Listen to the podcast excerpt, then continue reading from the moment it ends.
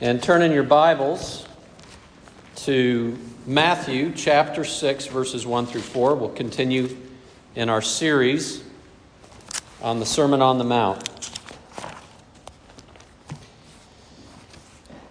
Beware of practicing your righteousness before other people in order to be seen by them. For then you will have your then you will have to reward you will excuse me, for then you will have no reward from your Father who is in heaven. Thus, when you give to the needy, sound no trumpet before you, as the hypocrites do in the synagogues and in the streets, that they may be praised by others. Truly, I say to you, they have their reward. But when you give to the needy, do not let your left hand know what your right hand is doing so that your giving may be in secret, and your Father who sees in secret will reward you. We're going to be looking today at the, the truth that we can pretend that we are something that we're not.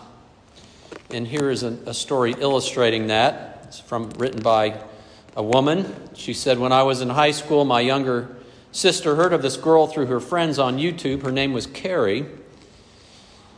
And she was seven years old and lived in Ireland. She had a terminal illness. We added her on Facebook and she had several pictures. We would Skype her, but she never had video on because the camera was broken. And she would tell us stories of things she did and talk about her siblings. And soon after, she would post pictures to Facebook and everything seemed to match up. She had several people who appeared to know her in person and even family members commenting on the posts. She seemed 100% legit. And my sisters and I dedicated our lives to raising awareness for this little girl. My sister and her YouTube friends constantly dedicated videos to her, and I spent hours Facebook messaging and on the phone with her, thinking I was keeping her company while she was sitting in the hospital. Before long, something started to feel fishy. My sister's friends launched a full on investigation and ended up finding out that it was a teenage girl using pictures from Facebook of a girl named Megan who actually did have cancer. Carrie, in quotes, made up this story to get donations and gifts from people around the world. We couldn't believe how elaborate the story was, as she had created an entire extended family and network of friends on Facebook to go with this Carrie story. It was truly crazy, crazy. Now, I think this is called catfishing. Uh, you basically make up some online persona and pretend to be somebody that you're not. Another slang term is poser. We could be a poser. We can pretend that we are uh, somebody that we're not. We can pretend to have some ability that we don't. Just this week, I saw online uh, a YouTube video of somebody that was uh, teaching people how not to look like a poser at skateboarding. Um, it wasn't really telling them not to be a poser, it was really teaching them how they could be a better poser um, and, not, and not be caught. And what we're going to find today as we look at Jesus as he speaks again in the Sermon on the Mount of having a righteousness that is better than the righteousness of the Pharisees uh, that we would have a better righteousness. In the righteousness of the Pharisees that we're going to look at today is a poser righteousness, not a true righteousness. And that our righteousness must exceed that of the poser righteous of the Pharisees. So, what did the Pharisees say and what did they pretend to be? They pretended to be people that cared about God, but they were really just trying to get applause from other people. Matthew 6, verse 1 Beware of practicing your righteousness before other people in order to be seen by them, for then you will have no reward from your Father who is in heaven. And Jesus calls this kind of posing hypocrisy. When we think of hypocrisy, normally we think of somebody that, that says one thing and then they do exactly the opposite. And we will find instances of the Pharisees in that kind of hypocrisy in the New Testament, but in this particular case, it's a hypocrisy that is a pretending to be something that they are not or do something that they are not doing. What Jesus is about to cover is a trio of righteousness, of piety that is well respected in uh, Jews of this day, and in fact is well respected and commended to us in Scripture. That trio is giving uh, to people in need, is the first thing. The second is prayer, and the third is fasting. And he will address, as we've seen in chapter 6, verse 2, the subject of giving to the needy. In chapter 6, verse 5, he's going to address uh, prayer. And in chapter 6, verse 16, he's going to address fasting. And in all of these ways, the, the Pharisees were posers in terms of righteousness. Today, we're going to look at specifically on giving to the needy. And we're going to find that, in fact, uh, this is something that we should be doing um, all of these things fasting, prayer, giving to the needy Jesus assumes it. He, he says, when you do these things, uh, don't do it in this way. So there's an assumption that it'll be done. And in Exodus chapter 23, verse 11, we see uh, this emphasis on taking care of the poor. But it, the seventh year you shall let it rest, that is the land, and lie fallow, that the poor of your people may eat and what they shall leave, the beasts of the field may eat. For you shall do likewise with your vineyard and with your olive orchard. Again, there's a way in the law of God to take care of those in the nation of Israel who were impoverished. The prophet Amos, for instance, says this in Amos chapter 5, beginning with verse 11 You trample on the poor, for I know how many are your transgressions and how great are your sins. You turn aside the needy in the gate. And we see John the Baptist speaking of what a heart that is repentant looks like. He says in Luke chapter 3, verse 11 Whoever has two tunics is to share with him who has none, and whoever has food is to do likewise. So, my first question to you today is this Do you do at least as well as the Pharisees do. Uh, do you give to the needy? Uh, are you concerned about the needy? But my main question for us today is Are you motivated by the applause of people instead of God uh, to do your acts of righteousness? Again, Matthew chapter 6, verse 2 and 3. Thus, when you give to the needy, sound no trumpet before you, as the hypocrites do in the synagogues and in the streets that they may be praised by others. Truly, I say to you, they have received their reward. But when you give to the needy, do not let your left hand know what your right hand is doing. Now, would people actually sound a trumpet to announce their giving? Um, this section of Scripture, a lot of ink has been spilled and, comment, and commentators on this, and, and some think, think it was uh, literal, others think it was figurative. It, it could have been either, I don't know, maybe people actually did that. Uh, but we know that they tooted their horn in some way. They said, Look how wonderful I am. I'm giving to needy people. And they draw, drew attention to themselves. In contrast to that, Jesus says, Don't let your left hand know what your right hand is doing. Again, he's using a figure of speech there, not being literal in that case. But he's saying, don't trumpet what you do in your aid to the poor. Uh, keep your righteousness quiet. So, does that mean that the shyest people among us are the most spiritual? You know, if you're, if you're given to a lot of talk, you know, maybe you're at a spiritual disadvantage. Well, the application for today isn't simply about being incognito and unseen. In that case, it actually would be fairly easy to keep this direction from Jesus. Uh, it, it's not as if Jesus is simply saying, okay, uh, you are giving to the poor, good, but that's not enough. You now need to keep it quiet. If you keep it quiet and you give to the poor, job done. No, there's something deeper going on here. And we see that it's not simply about visibility uh, in terms of our righteousness. Um, for instance, Matthew chapter 5, verse 16. In the same way, Let your light shine before others, so that they may see your good works and give glory to your Father who is in heaven. And more to the point, Luke chapter 21, verses 1 through 4, Jesus uh, speaks of the, uh, the widow and her offering. Jesus looked up and saw the rich putting their gifts into the offering box, and he saw a poor widow put in two small copper coins. And he said, Truly, I tell you, this poor widow has put in more than all of them. For they all contributed out of their abundance, but she, out of her poverty, put in all she had to live on.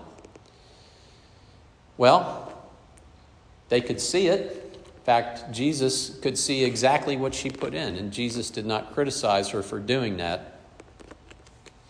So the main point is this that righteousness is not true righteousness without the right motivation. Uh, one of somebody in our church sent me this video last week, and maybe you've seen it. It's a, a, video of a man. It's actually in Spanish, but you can tell what's going on well enough. He's got uh, two um, large Labrador Retriever sized dogs, and they're, uh, they're seated uh, very patiently. He's got his five gallon bucket out of dog food, and he opens the lid up and he pulls the two bowls out and he puts the, uh, the dog food in the bowls, puts the lid back on, slides the five gallon bucket up to the, the dogs, and they both go and put their front paws together on the five gallon bucket. They bow their heads and they close their eyes, and he prays. And at the end of his prayer, he says, In Jesus' name, Amen. And they immediately take off for the dog food. Let me tell you, parents, those dogs do a better job at prayer time than your kids, right? Those are very spiritual dogs. I know they do because they're better than what I did when I was a kid. Uh, but of course not. They, they want the food. They've learned to do what they need to do. They don't have motivation to thank God for their food. And in the same way, motivation in what we do is important when it comes to a true righteousness, not a poser righteousness. So let's talk a little bit about motivation. What are some of the ways uh, that our motivation is important?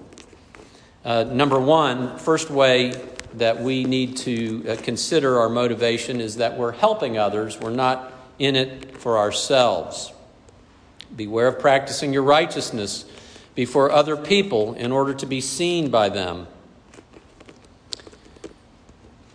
It's not about wanting to get attaboys, applause. In 1982, Flight 90, a 737 jet crashed into the icy Potomac River. Some of you are old enough to remember that. It happened during rush hour in the evening. Uh, hit a bridge, crashed into this river, and um, broke up into pieces, and there were survivors in the water. And many people coming home from work stopped on the bridge. Many people came down to the river's edge. Uh, there was a, a, helicopter coming in to try to rescue people, and, and one man in particular, Lenny Skutnik, was on the side of the river, and he was looking at it. One person in particular, a woman, and she was she was fading fast. He could tell she was not doing well, and it, and she was not going to be saved by the helicopter. And so he took off his heavy coat. He went into the water, and he uh, he dragged her to shore and saved her life. I was in uh, college at the time. I was a senior, a psychology student, a major, and I remember us having this discussion in our class, in our psychology class. And um, my professor, talking about this event, said that if this had happened in a non public environment, nobody would have gone in to save her. And he was saying, when people see, it has an impact on what we do. Very cynical, right? Now, like I said, I was a psychology major. And what I found out from being in psychology and from talking to people that not only were professors, but also people who are counselors is they tend to be quite cynical. They tend to be cynical because they've dealt with people and their motivations. Now, I don't know if my professor was right about Mr. Skutnik. Uh, if he would have done it, if it had been some uh, place that had been completely um, out in the open and nobody else around. But what I do know is what my psychology professor was saying was true. In general, we are motivated by the applause, by uh, the praise of others. And true righteousness is to help others, not ourselves. Jesus said, and the Bible says, love your neighbor as yourself. And this isn't just countercultural, this is counter nature. This is counter to the nature that we have when we come into this world. Jesus says, Beware of doing your righteous acts to be seen instead of for God. Why is that? Because, for one, there's such a danger, there's such a danger in our hearts naturally being selfish. We also learn that a righteous motivation is one that is motivated by the glory of God and not glory to ourselves. Matthew chapter 5 verse 16 again here in the Sermon on the Mount in the same way let your light shine before others so that they may see your good works and do what? And give glory to your Father who is in heaven. Our motivation is for God's glory. Jesus Christ, again, uh, emphasizes this as he has dealing with 10 lepers and he helps them in a tremendous way. Luke chapter 17. 10 lepers are healed, and only one uh, comes back. And when he saw them, he said to them, Go and show yourselves to the priests. And as they went, they were, they were cleansed. Then one of them, when he saw that he was healed, turned back, praising God with a loud voice. And he fell on his face at Jesus' feet, giving him thanks. Now he was a Samaritan, and Jesus answered, Were not ten cleansed? Where are the nine? Was no one found to return and give praise to God except this foreigner? It's what the purpose of our acts of righteousness, our acts of kindness, our acts of giving are for God's praise, not our praise. Righteous motivation also includes a focus on a personal relationship with our Father in heaven. Oftentimes we talk about our personal relationship with Jesus Christ, and, and we should. But we see here in this text that there's also an emphasis on a personal relationship with our Father in heaven, that our lives should be father centric, not people centric. There's a, there's a contrast here between those that have their lives focused on the Father and those that have their lives focused on people. We see this emphasis in particular in the Gospel of Matthew uh, more than the other uh, more than the other gospels. Uh, Matthew 5 16, we've said in this, before, in the same way, let your light shine before others so that they may see your good, good works and give glory to your Father who is in heaven. Heath preached on this last week. 545 Matthew 5:45 so that you may be sons of your father who is in heaven for he makes his sun to rise on the evil and on the good and then Matthew 5:48 therefore you must be perfect as your Father in heaven is perfect. And then beware of practicing your righteousness before other people in order to be seen by them. Instead, uh, for then you will have no reward from your Father who is in heaven. The poser pretends, I'm tight with the Father. I'm tight with my Heavenly Father. But in reality, he's doing it for people, not for his Father in heaven. And we have this concept of reward that again puts the focus on where are you looking for your reward from?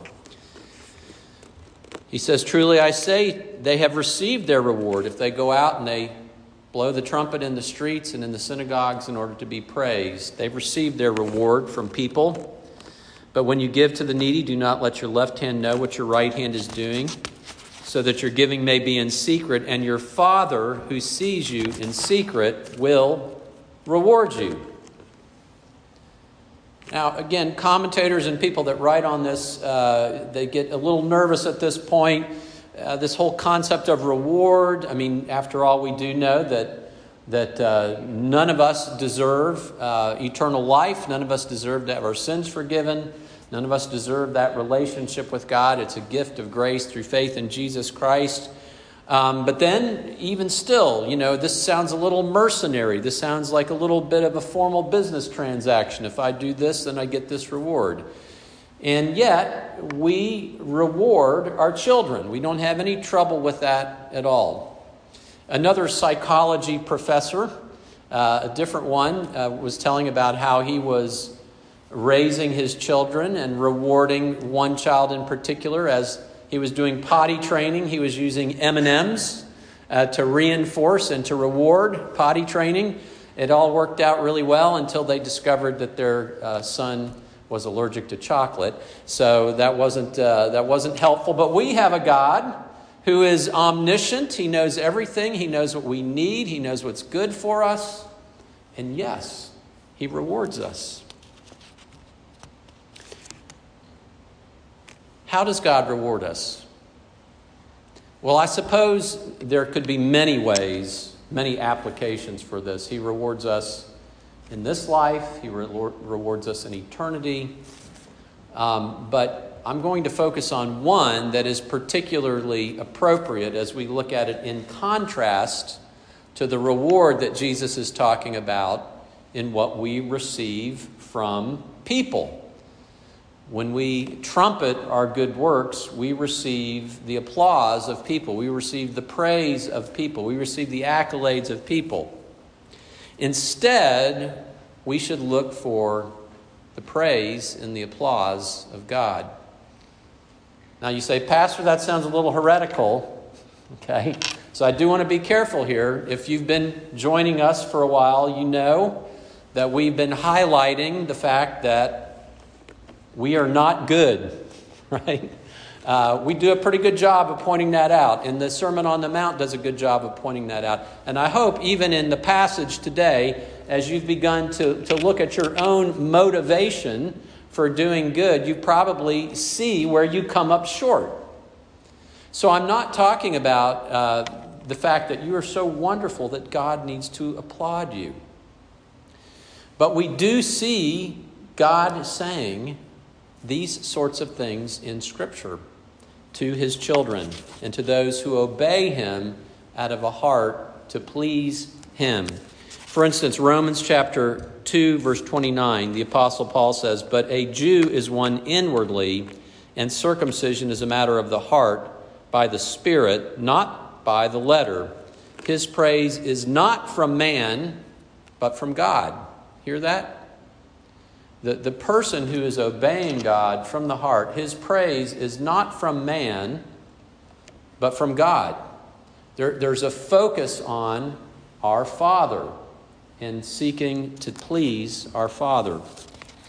And this passage talks, I think, primarily about reward in this life. Matthew chapter 25, verse 23. This is a very well known parable where Jesus concludes and says, Well done, good and faithful servant. You have been faithful over a little. I will set you over much. Enter into the joy of your master. There will be a time when those who are in Jesus Christ will receive the phrase, Well done, good and faithful servant. So we're not perfect, we're plenty sinful, and yet the question is, what is your motivation in doing what you do, in giving, and in any other thing that you do for God in obedience? Is it motivated to receive the applause of men, applause of men or your Father who is in heaven? John Stott was commenting on our passage today about not letting your left hand know what your right hand is doing. And he says the question is not so much what the hand is doing, passer, passing over some cash or a check, but what the heart is thinking while the hand is doing it. There are three possibilities either we are seeking the praise of men, or we preserve our anonymity but are quietly congratulating ourselves, or we are desirous of the approval of our divine Father.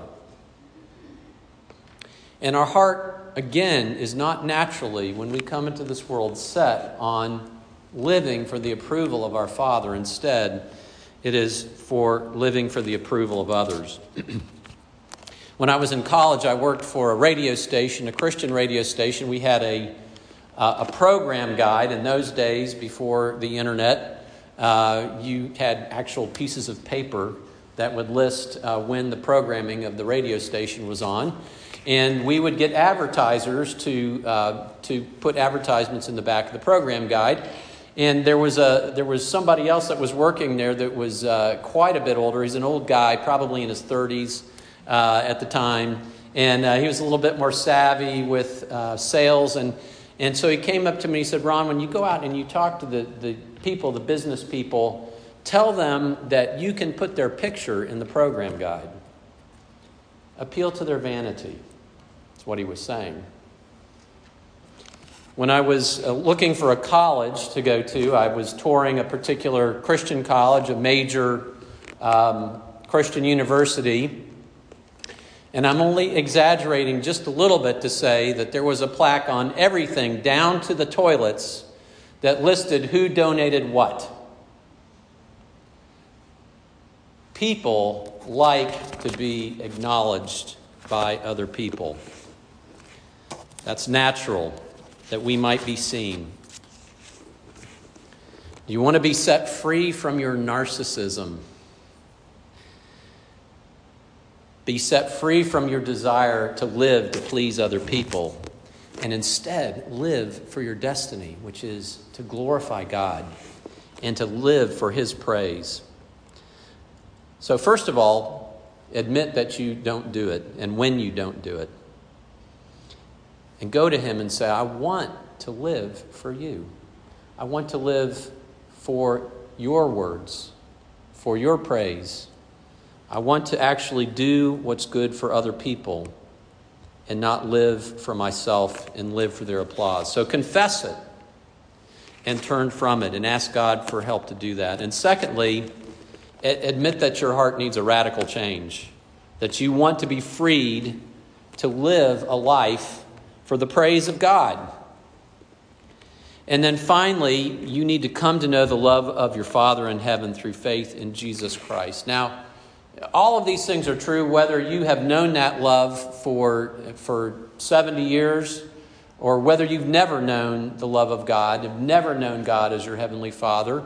Uh, there's only one way that we come to know the Father, and that is through Jesus Christ. You come by admitting your guilt, admitting your sin, this sin and others, and confessing it, and desiring to be changed and transformed and you are then, um, you place your faith in Jesus Christ, in what He's done. It's not about what you do, it's not about His transformation of you and enabling you to do something good. It's relying on the good work of Jesus Christ, His life, and His death on the cross. And then He brings you into relationship with the Father. So we read Jesus' words in John 17 3. And this is eternal life, that they may know you, the only true God, and Jesus Christ whom you have sent. And Jesus Christ goes on in his prayer to say this O righteous Father, even though the world does not know you, I know you, and these know you that have sent, and these know that you have sent me. I made known to them your name, and I will continue to make it known, that the love with which you have loved me may be in them, and I in them. Repent and believe, know, and grow in true righteousness, not poser righteousness. Steven Curtis Chapman asks a question uh, via song. He says, There is a press- pressing question my heart's been asking. When I say, I love you, Lord, what does it mean? I know it's one thing to say it and another to do it. How can I show you it's true? I'm going to love you with my life. I want to love you with my life. I'm going to listen and obey. I'm going to live these words I say. I'm going to love you with my life. And the Apostle John puts it this way in his epistle, his first epistle, John 5 1 through 3. Everyone who believes that Jesus is the Christ has been born of God, and everyone who loves the Father loves whoever has been born of him. By this we know that we love the children of God when we love God and obey his commandments. For this is the love of God, that we keep his commandments, and his commandments are not burdensome. Let's pray. Father, we thank you for this encouragement from your word that we can be released from posing as people who are righteous, and that more and more uh, we might have a real and a vital uh, righteousness as we seek to love you and to live for you. Father, I pray that you would cause us to be honest and open with ourselves and with you, and that we might uh, come to know you, if any don't know you, through Jesus Christ, and for uh, the rest of us, that we might uh, know you more and more, love you more and more, and live for you, including as we give to those who are need, uh, needy, uh, that uh, they might be helped and you might be glorified. We pray this in Jesus' name.